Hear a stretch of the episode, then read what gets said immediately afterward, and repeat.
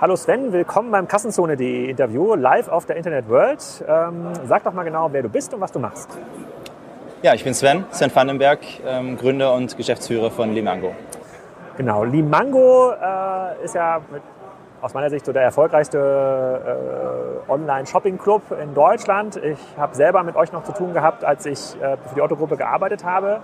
Damals, glaube es war 2009, ich bin mir nicht ganz sicher, aber damals äh, war das, das ein ganz, ganz aufstrebendes Geschäftsmodell mit der Idee, man kann zu fast null Kosten äh, Kunden gewinnen, ohne Lagerrisiko Ware an diese Kunden äh, verkaufen, löst quasi für Markenhersteller äh, eine, ein, ein Restantenproblem, ein Überhangproblem und äh, macht Kunden am Ende des Tages noch glücklich und man kann das ganz, ganz einfach international skalieren und ganz groß aufbauen. So, jetzt sind wir sieben Jahre später. Jetzt kannst du ja mal so ein bisschen zusammenfassen, was ihr gelernt habt oder was eigentlich ganz anders war als damals gedacht. Okay.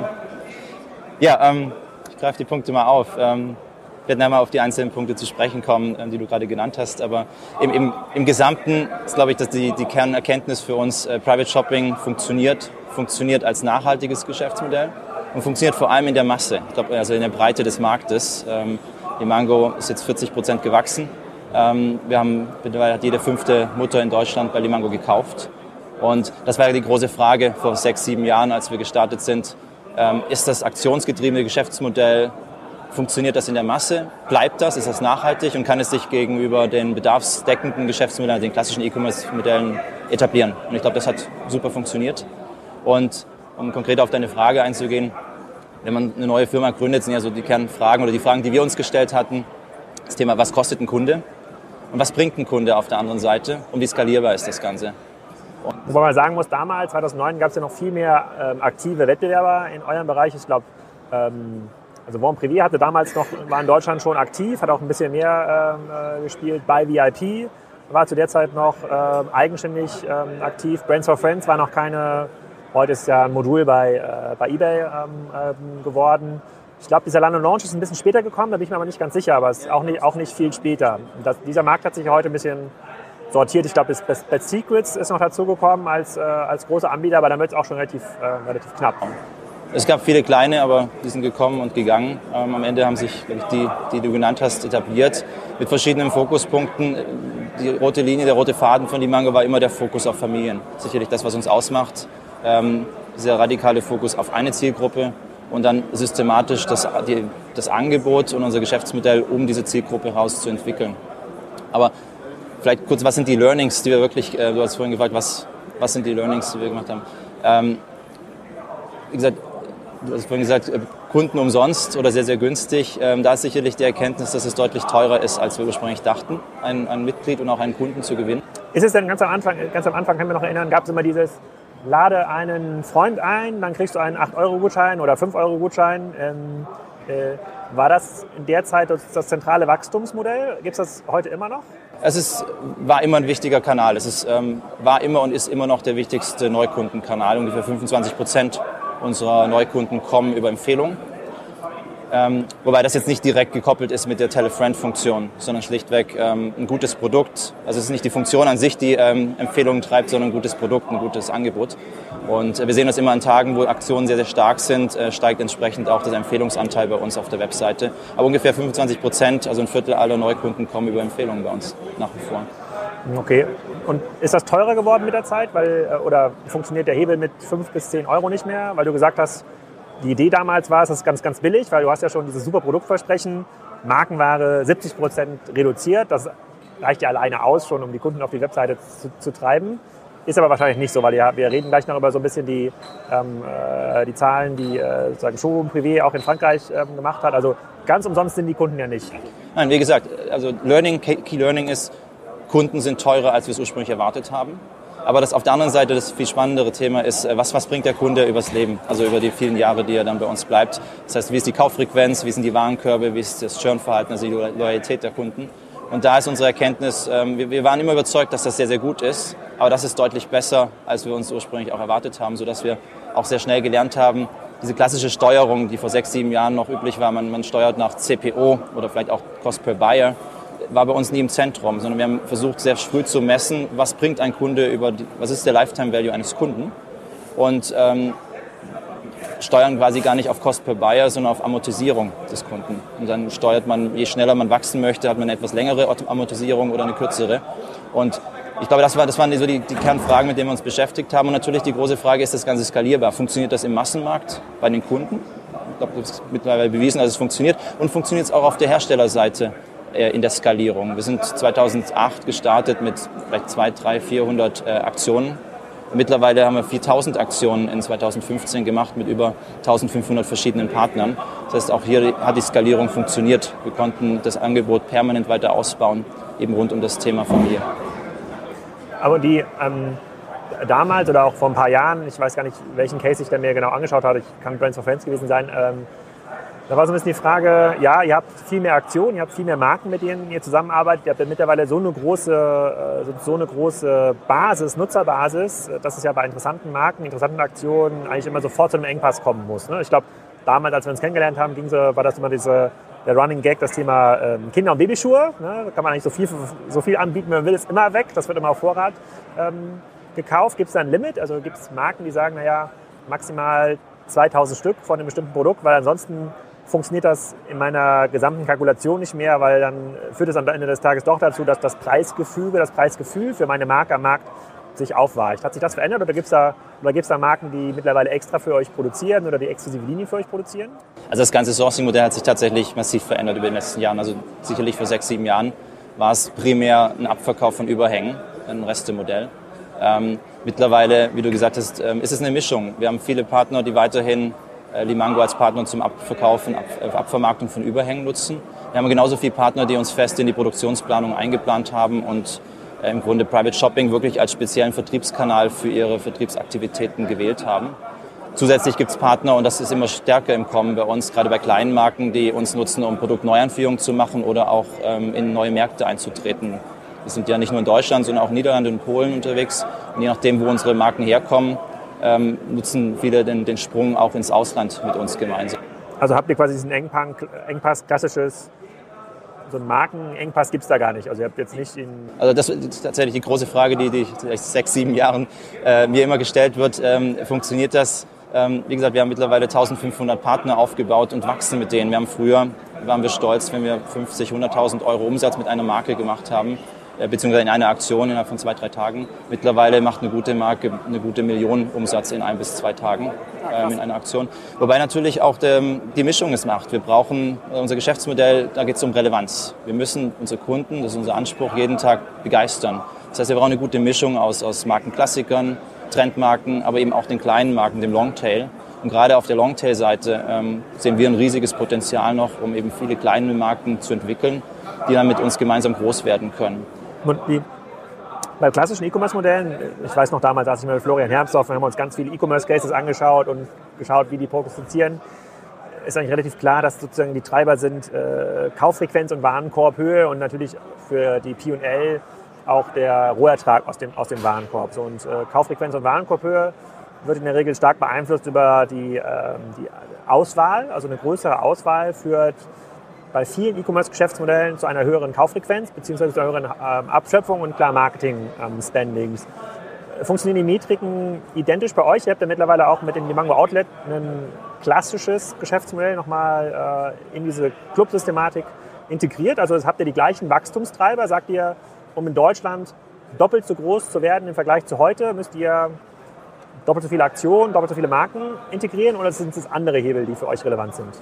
Es ist ein bisschen anders, denke ich. Also es, ähm, ich glaube, unsere zentralen Wachstumshebel geistern alle um dieses Thema Relevanz. Äh, wir sind als aktionsgetriebenes Geschäftsmodell müssen wir noch stärker uns darauf konzentrieren, jeden Tag unseren Kundenstamm zu begeistern, was ich vorhin schon sagte. Das heißt, sowohl der Angebotsausbau, das heißt, äh, von Babysortimenten über Textilsortimente bis Home and Living oder Kosmetiksortimente ist ein zentraler Treiber unseres Wachstums, der sich dann aber, und das ist eigentlich das viel Wichtigere, resultiert in, in der Kundenentwicklung. Also das ist das Schöne am Private Shopping Modell, dass es inhärent darauf angelegt ist, erst ein Mitglied zu bekommen und dann über Wochen, Monate, teilweise über Jahre hinweg diese Mitglieder zu Kunden zu entwickeln.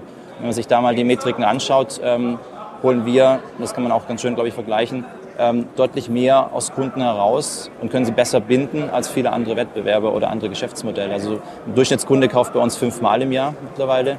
Ähm, und ähm, wir haben sehr, sehr loyale Kundenstämme. Übers Jahr, unser Lifetime Value beträgt vom, vom Umsatz her ca. 1000 Euro, ähm, den wir aus dem Kunden Okay, das, also meine Frau ist dann höchstwahrscheinlich ein stark überdurchschnittlicher Kunde. Da müssen wir auch nochmal darüber reden, äh, sozusagen, was da die, genau die Statistiken, Statistiken sind. Du redest auch über äh, sozusagen die äh, Kundenaktivität. Jetzt haben wir mit äh, Showroom Privé ja einen sozusagen äh, jemanden, der sehr stark gewachsen ist, auch sehr profitabel gewachsen ist. Die haben ihre Zahlen ja für 2015 ähm, gerade veröffentlicht äh, und ähm, da, äh, das hatten wir auch im Vorgespräch kurz, äh, kurz angeschaut und da gibt es eine Käufermitgliederquote, ähm, äh, die hat die ist, ist circa Faktor 1 zu 5, also 20 bis 25 Prozent der Mitglieder kaufen. Kannst du ein bisschen was zu dieser zu dieser Quote sagen? Wie, wie setzt sie sich zusammen oder wie, wie nutzt ihr die als Steuerungselement? Oder äh, ihr, ihr, habt eine vergleichbare Zahl wie Showroom Privé. Ist das gut, dass jeder Fünfte kauft oder ist das, ist das schlecht, dass jeder Fünfte kauft? Es ist gut. Ähm, wie gesagt, das Modell ist, wir fokussieren uns im ersten Schritt, ein Mitglied zu gewinnen. Das heißt per E-Mail oder per App-Download. Das ist im Grunde genommen der Opt-in für die Newsletter eigentlich. Ne? Ja. Das, das, ist das Schöne am Private Shopping Modell, dass wir unabhängig von Cookies arbeiten können und letztendlich, ähm, wenn wir ein Mitglied gewonnen haben, als wie gesagt, App-Install oder E-Mail-Adresse, eben sofort beginnen können, Dia im Dialog mit dem Kunden den Kunden zu entwickeln. Das heißt, äh, typische Kundin bekommt dann täglich, wöchentlich, je nach äh, Bedarf, Newsletter oder Push-Notifications von uns und ähm, die Segmentierung und Aussteuerung dieser Kunden mit den richtigen Angeboten. Das Thema Relevanz ist eben das, das absolute im Zentrum von Dimango. Alles dreht sich darum, jeden Tag für jedes Kundensegment das richtige Angebot bieten zu können. Und darüber holen wir diese extreme ähm, Kundenfrequenz raus. Und auch bei uns ist es so, dass ungefähr jeder fünfte bis jeder vierte Kunde langfristig äh, Mitglied zum Käufer wird. Und das Schöne daran ist, dass die Käufer, die Käufer werden, auch sehr, sehr, sehr loyal sind, über viele Jahre bleiben wir haben es neulich mal durchgerechnet, der mit dem heutigen Kundenstamm und dem Mitgliederstamm, den wir aktuell aufgebaut haben, werden wir in den nächsten fünf Jahren eine gute halbe Milliarde Umsatz generieren, ohne dass wir überhaupt einen weiteren Euro in Neukunden- oder Mitgliedergewinnung investieren müssten. Und das ist das, was im Vergleich zu vielen anderen E-Commerce-Shops, glaube ich, die Stärke ist, dass wir, wir brauchen auch eine starke Marke, aber wir haben über den Kundenstamm inhärent eine sehr, sehr starke Kundenbindung bereits äh, im Modell drin. Dann habt ihr ja quasi zwei äh, Conversions. Das eine ist ja, Kunden, die noch nicht äh, in diesem Opt-in-Kanal sind, äh, in so, sozusagen da reinzuführen, also tatsächlich Neu, Neukundengewinnung, sozusagen äh, könnte man das vielleicht bei euch nennen, und Kunden, die schon in diesem Opt-in-Kanal sind, die Newsletter empfangen, die zu echten Kunden zu machen, also zu Käufern äh, zu machen. Wenn sie einmal gekauft haben, ist wahrscheinlich die Wahrscheinlich, Wahrscheinlichkeit höher, dass sie nochmal kaufen, also wenn sie einmal diese, diesen, diese Brücke übersprungen hat. Hat das verschiedene Marketingansätze? Also äh, verwendet ihr für Kunden, die noch nicht gekauft haben, andere Marketinghebel als für Neu-Neu-Kunden? Auch wenn sich diese Deklination wahrscheinlich nicht durchsetzen wird in der, E-Commerce-Welt. Ähm, nutzen wir eigentlich nicht, ganz ehrlich. Im, im Endeffekt ist es, ähm, es ist relativ simpel. Ähm, ein aktionsgetriebenes Geschäftsmodell, was ich vorhin sagte, wird über das Thema Relevanz entschieden. Das heißt, wenn, wenn du oder deine Frau ein Newsletter oder eine App von uns hat und ähm, informiert wird über die Angebote, dann müssen wir nicht jedes Mal, aber sehr häufig, wenn wir euch informieren über unsere Angebote, einfach ins Schwarze treffen. Das heißt, wir brauchen auf der einen Seite ein sehr, sehr breites Angebot. Und ich glaube, da unterscheidet sich Private Shopping vom, vom klassischen E-Commerce, wo die meisten Player versuchen, aus Komplexitätsgründen die Herstellerbreite eher zu reduzieren, ist unser Anspruch, immer mehr verschiedene Marken und Partner auf die Plattform zu bringen ähm, weil es von unserem Modell auch kostenseitig abbildbar ist. Das heißt, auf der einen Seite brauchen wir einfach ein breites Sortiment, wie gesagt, Markenklassiker, aber auch viele kleine Marken, um einfach jeden Tag äh, für jedes Segment unseres Kundenstamms, Mitgliederstamms das richtige Angebot zu bringen. Und auf der anderen Seite ist eben dieses Thema Kundendialog über die verschiedenen Dialogwege, die wir haben, über die entsprechenden ähm, Segmentierungen auch den Kunden dann dieses Angebot perfekt auf dem Silbertablett jeden Tag zu präsentieren. Okay, und die, ich, ich würde noch mal gerne sozusagen meine Wachstumsdimension bleiben und äh, überlegen, sozusagen, bis wohin kann man das skalieren bis wohin kann man das treiben. Ihr habt jetzt äh, so einen äh, Mitgliederstamm von so ungefähr 8 Millionen, 2 Millionen circa ähm, ähm, Käufer. Ähm, Frankreich, äh, den Markt, den, wir uns 2009 ja auch schon angeschaut haben, weil da ja das Form Privé äh, Modell kam, ist deutlich ausgereifter. Da hat äh, Showroom Privé äh, 25 Millionen äh, Mitglieder, über 5 Millionen Käufer. Ähm, und, und existiert neben Bon Privé, muss man fairerweise sagen. Die Frage für mich ist so ein bisschen, ähm, ist dieser Markt in Deutschland genauso groß? Äh, ist dieser Äh, ist dieser Markt äh, ähm, oder ist dieser Markt begrenzt, insbesondere in eurer Zielgruppe? Äh, muss man das irgendwann aufsplitten in andere Shopping-Clubs, wenn man andere Zielgruppen ähm, erreichen will? Also ihr seid im letzten Jahr fast 40 Prozent gewachsen, 37 Prozent, glaube ich, was ja schon enorm ist, sozusagen mit, eurer, äh, mit, mit den Kennzahlen, die ihr habt, auf einer sehr, sehr hohen Basis. Lassen sich diese Raten noch durchhalten in, in den nächsten Jahren oder läuft man jetzt so langsam in den eher gesättigten Markt rein? Ähm, Unsere Erkenntnis ist, dass es genau das Gegenteil ist. Also wir, wir beschleunigen unser Wachstum über die letzten Jahre. Ähm, aber woher, woher, kommt das? Also warum beschleunigt es? Es ist ähm, tatsächlich ungefähr zwei Drittel des Wachstums kommen aus dem Ausbau des Kundenstamms. Das heißt, äh, was ich vorhin sagte, ähm, Private Shopping funktioniert im Massenmarkt. Ein E-Commerce-Kunde ist mit hoher Wahrscheinlichkeit auch Private Shopping affin. Ähm, auf der anderen Seite im Ausbau der Ausschöpfung der Kunden. Also ein Drittel unseres Wachstums kommt tatsächlich daraus, dass die Kunden häufiger und mit höheren Warenkörben bei uns kaufen. Getrieben wird es tatsächlich, was ich vorhin sagte, über den, den Angebotsausbau. Wir brauchen ein immer größeres und besser passendes Angebot. Und das sind tatsächlich die Wachstumstreiber. Und wenn man sich überlegt, wo kommen wir her von, von einem Abverkäufe für Reste oder für Überhänge hin zu einer, haben wir uns eigentlich zu einer Plattform entwickelt, die das mit 8 Millionen Mitgliedern, fast 2 Millionen Käufern, das Thema Familie perfekt adressiert und für viele Marken einfach den Zugang zu diesem Zielsegment Familie ermöglicht. Und gerade für den Longtail der kleinen Marken ist das immer zunehmend ein Argument, mit uns zusammenzuarbeiten. Okay, ja gut, wir müssen jetzt nicht über die nächsten fünf Jahre ist ohnehin im E-Commerce ein unendlich langer Zeitraum, aber über die nächsten drei Jahre siehst du eigentlich wenig Probleme über Marken und auch aktive äh, Käufer diese Wachstumsquoten zu halten. Sehr, sehr bullish. Ähm, wir werden in Deutschland noch massiv wachsen. Wir werden sicherlich den, den Kurs, den wir jetzt vorgegeben haben, in den nächsten Jahren fortführen, bin ich überzeugt. Ähm, und wir sehen auch, ähm, nachdem wir mit Niederlande und Polen zwei erfolgreiche Markteintritte jetzt ähm, hingelegt haben und viel gelernt haben, eben jetzt auch die nächsten Schritte, die wir in den nächsten Monaten und Jahren einleiten werden. Und ich glaube, viele Leute im Markt haben auch ein gutes Gefühl darüber, was sozusagen CPOs oder äh, sozusagen Cost per, äh, sozusagen Cost, Cost per Orders bedeuten für so ein neues Mitglied, damit das diesen Opt-in äh, in eurem Opt-in-Pool drin ist. Was zahlt ihr da ungefähr? Ähm, das sind so vier bis fünf Euro. Ähm, wobei tatsächlich, was ich vorhin sagte, es, es wäre falsch, ähm, nach dem zu steuern. Aber das ist der Durchschnitt, den wir, wir, wir haben. Je nach Markt, je nach äh, Zielsegment geben wir ganz unterschiedliche Höhen aus. On average sind es vier bis fünf Euro aktuell. Ja. Okay, ja, das, also wenn man mal schaut, was ein klassisches E-Commerce-Geschäftsmodell sozusagen als für Cost per Order äh, Ansätze hat, ist das schon das ist extrem charmant. Also es ist sozusagen ein sehr, schön, sehr schöner Wert, sozusagen, wenn man da mit dem und es äh, quasi auch wenn es jetzt 80, äh, auch wenn es jetzt erstmal bedeutet, dass 80 bis 75 Prozent der Kunden der angemeldeten äh, Abonnenten äh, nicht kaufen, gibt es ja trotzdem immer noch ganz, ganz viele Ausschöpfungsmaßnahmen, äh, äh, wie man die trotzdem noch aktivieren kann. Also das ist eine sehr, sehr, sehr spannende, sehr spannende Basis, mit der man da Absolut. Also die Rechnung ist recht einfach. Ähm, wenn jedes fünfte Mitglied zum Käufer wird und ein Kunde vier, ein Mitglied vier bis fünf Euro kostet, kostet uns der Kunde irgendwo zwischen 20 und 30 Euro. Auf der anderen Seite holen wir aus dem Kunden 100 bis 200 Euro Deckungsbeitrag übers Leben hinaus. Das heißt, da ist genug Platz zum Skalieren. Ähm, wir brauchen das aktuell gar nicht.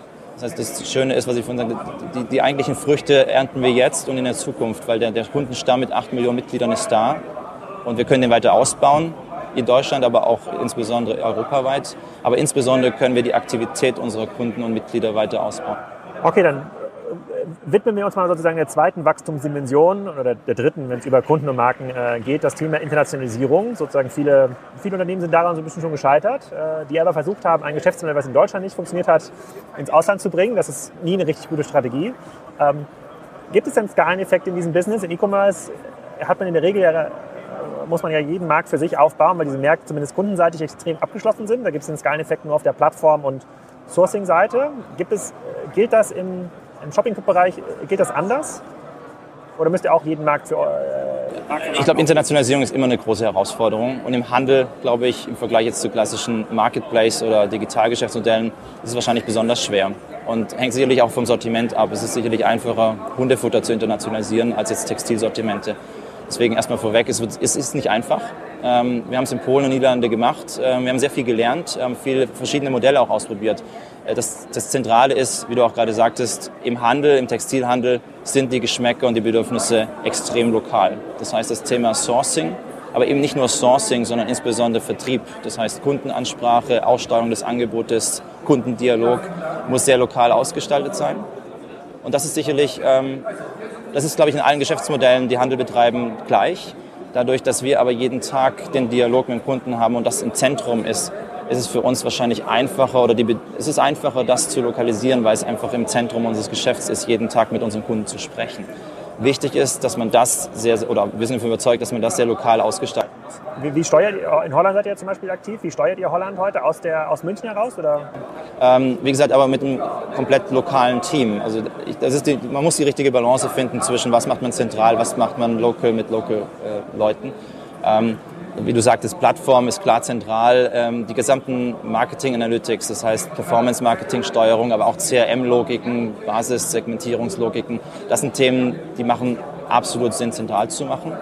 Alles, was Richtung Einkauf geht und ähm, was Richtung Kundenansprache geht, muss lokal funktionieren. Ob das nun im Land ist oder in Deutschland, kann man, glaube ich, unterschiedlich entscheiden. Entscheidend ist, dass es ein lokales Team ist, was den Markt versteht. Und warum haben das, also Bon Privé war ja 2007, 2008 ja schon relativ groß. Ne? Und hat, die haben ja auch versucht, das in Deutschland so ein bisschen zu machen, haben sie aber irgendwie nicht äh, geschafft. Und wenn man sich die, auch bei Showroom äh, Privé gilt das ja genauso. Warum hat, ist es diesen Clubs nicht gelungen, im Ausland wirklich signifikant Fuß zu fassen? Die sind ja, ja schon in ihrer Entwicklungsstory äh, umsatzseitig ja schon ein bisschen weiter. Also was haben die aus, du musst jetzt nicht über Wettbewerber äh, dich irgendwie auslassen, aber haben die irgendwie das strategisch anders angegangen oder haben, haben, die, haben die es zu zentral versucht vielleicht?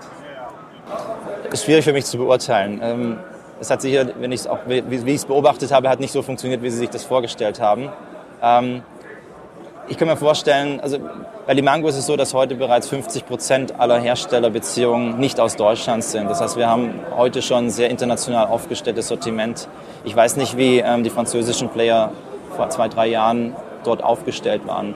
Ähm, mit einem, wenn wir hätten wir 60, 70, 80, 90 Prozent deutsches Sortiment, wäre es nicht möglich gewesen, nach Holland zu gehen. Auch dort ist, ähm, für jedes Land muss man herausfinden, was ist der Anteil an Lokalsortimenten, die ich brauche, um das, das Aktionsgeschäft ähm, sexy und spannend zu machen. Ähm, ich kann es nicht beantworten. Ich glaube, wir sind gut aufgestellt von unserer Seite. Und wie gesagt, wir haben auch mit Polen und Niederlande zwei verschiedene Modelle getestet. Das eine ist äh, stärker wirklich lokal vor Ort. Das andere in Holland ist viel in München, allerdings trotzdem komplett lokal, mit lokalen Leuten besetzt. Das, das zweite Modell hat sicherlich viele Vorteile, weil man trotzdem lokal ist, aber auf der anderen Seite extrem gut ähm, die Synergien der, der, der Performance-Marketing-Steuerung, der CM-Logiken eben auch nutzen kann. Und die, ähm, ich hatte ja vorletzte Woche ein Interview mit Robert Gens äh, geführt äh, von Salando, der gesagt hat, ähm, Retail war sozusagen der Start des Geschäfts eigentlich, so wie bei euch äh, Shopping Club der Start des Geschäfts war. Ähm, dann sind sie aber irgendwann in den letzten Jahren eher zu einer Plattform-Provider geworden. Klar, Zalando ist immer noch das, Haupt, das Hauptgeschäft, das ist eine, immer eine Sichtweise, wie man das führt. Ähm, und sagen, eigentlich bieten sie ein Ökosystem, äh, um Marken äh, auf, sozusagen um Marken die Möglichkeit zu geben, auf Kunden zuzugreifen, weil es immer komplexer wird für Marken, diese Beziehung selber aufzubauen, äh, über Apps oder über, äh, über, über, Webseiten. Ist das für euch auch so eine Überlegung? Also sagt ihr, dass, äh, dass sozusagen ihr eigentlich langfristig auch, ich hatte nämlich vorhin den Vortrag zum Thema GAFA, deswegen frage ich das, eher so Richtung Ökosystem gehen müsst, also mehr, mehr Schnittstellen aufmachen muss, um Marken von außen den Zugriff auf eure Kundenbasis, möglicherweise auch den Zugriff auf eure nicht aktiven Kunden ähm, ähm zu, gewähr, zu, gewährleisten. Heute managt ihr es ja komplett. Ne? Ihr geht komplett ins Risiko, ihr baut diesen, baut diesen Kundenstamm auf, kauft klassisch Produkte ein oder reserviert Ware und verkauft die dann. Und äh, das, das Amazon oder auch das Salando-Modell konvertiert gerade so ein bisschen darauf hin, dass man eher der Ökosystem-Provider wird für eine bestimmte Zielgruppe oder für eine, für eine, für eine, bestimmte, äh, äh, für eine bestimmte Branche äh, und man dann stärker ja, also Technologie-Provider am Ende des Tages wird. Ist das für euch auch? Ihr seid ja ein viel nischigeres Geschäftsmodell oder auch ein, äh, ob der Zielmarkt kleiner ist, weiß ich gar nicht genau. Spielt das bei euren Überlegungen für die weitere Entwicklung eine Rolle? Also beeinflusst euch das? Ich glaube, wir fahren das Ganze schon. Ähm, Private Shopping ist der Kern von Limango, aber wenn, wenn du dir die Historie von Limango anschaust, der, wir hatten drei zentrale Säulen unserer Strategie. Das Thema Fokus, wirklich rigor, rigoroser Fokus auf die Zielgruppe Familie, rigoroser Fokus auf aktionsgetriebene Geschäftsmodelle und ähm, auf Discount bzw. bestmöglicher Preis. Ähm, was wir alle auf, auf, das heißt, wir hatten den Fokus auf die Zielgruppe gesetzt, aber wenn man sich die letzten Jahre anschaut, haben wir das Private Shopping Modell mittlerweile vierfach erweitert und ergänzt. Wir haben, das ist vorhin erwähnt, das Outlet dran geschaltet. Das ist ein offener Shop, der allerdings auch komplett aktionsgetrieben ausgesteuert wird. Wir haben das Thema Deals aufgebaut, da komme ich darauf hin, ähm, wo wir eben nicht selber ins Risiko gehen. Und im Grunde ist es ein Deals-Geschäftsmodell, eine Vorstufe eines Marketplace, wo Partner Zugriff auf unsere Reichweite bekommen. Wie, wie funktioniert das sozusagen rein operativ? Kannst du mal beschreiben? Also Deals? Deals ähm, ist im Grunde der Vertriebskanal oder der, der, der Partnerkanal für, für Produktbereiche. Wir sagen, da können Partner das Produkt und auch die Logistik des Produktes besser als wir und können über Limango ihr Produkt in Form eines Produktes oder eines Gutscheins anbieten und haben dann in Abstimmung mit uns eben Zugriff auf unsere Zielgruppe. Das heißt, wir vermarkten dieses Angebot in unserem Newsletter, in unserer App, in unserem Shop entsprechend ähm, nach den. Hast du mal ein Beispiel, was für ein Produkt das zum Beispiel bei war in letzter Zeit? Spannender Bereich ist zum Beispiel Pampers. Ähm, Pampers, klassische Verbrauchsgüter, ähm, sind wichtig für die Relevanz, ist aber ein Thema, was ökonomisch extrem schwer abbildbar ist. Da gibt es Partner im Markt, die können das besser als wir. Und das heißt, wir arbeiten dort zum Beispiel mit Partnern zusammen. Und das nächste, die nächste Ergänzung des Geschäftsmodells ist Limango Travel.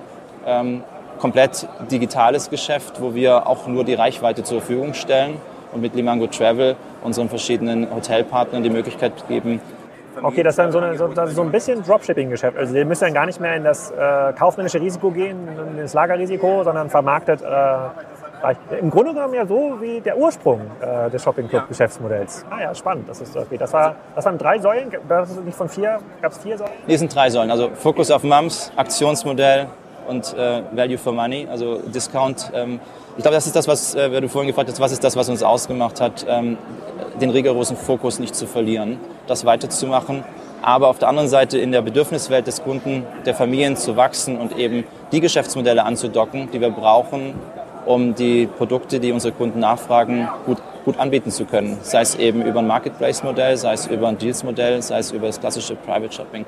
Und in dem Sinne sind wir heute schon, glaube ich, teilweise eine Plattform geworden.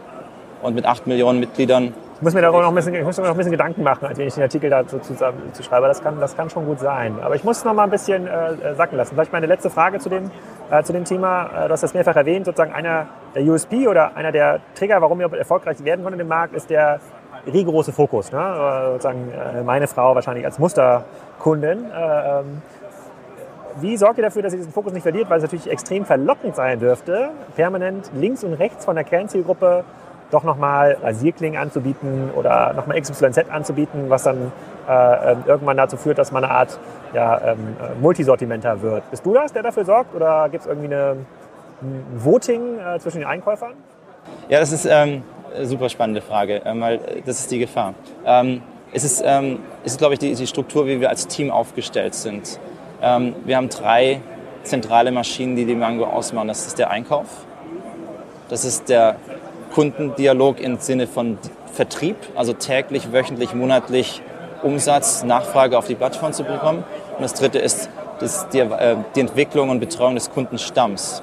Und diese zwei Sachen, Vertrieb und Kundenstamm, die sind im, im, im Wettkampf miteinander. Das eine ist sehr kurzfristig orientiert. Der Vertrieb würde liebend gerne wahrscheinlich die Rasierklingen auch noch draufpacken und einfach nochmal 100.000 Zusatzumsatz mitnehmen. Die Frage ist, ob von der anderen Seite vom Kundenstamm kommt, ist das, hilft uns das in der Relevanz? Sind wir dann weiterhin Relevanz für Kunden? Weil ich weiß nicht, wie viele Newsletter ähm, du schon abonniert hast im Leben und wie viel du am Ende wirklich aktiv nutzt. Ähm, ich glaube, das entscheidet sich am Thema Relevanz. Den von E-Tainment. Schöne Grüße an äh, Olaf Kohlburg an dieser Stelle. Ja. ja. Relevant wahrscheinlich für dich. Und ähm, ich glaube, das ist das, ähm, da gibt es keine, kein Patentrezept. Ähm, wir haben verschiedene Köpfe in der Firma mit verschiedenen Aufgaben und wir funktionieren als Team extrem gut, uns da auszubalancieren und die richtige Balance zu finden. Ja, sehr spannend. Allerletzte Frage, auch bei den meisten Kassenzone-Interviews äh, gestellt. Gibt es irgendwas extrem Wichtiges, Spannendes, was wir in 2016 äh, äh, von euch erwarten können oder sollten, wo wir drauf schauen müssen? Oder weiter wie bisher?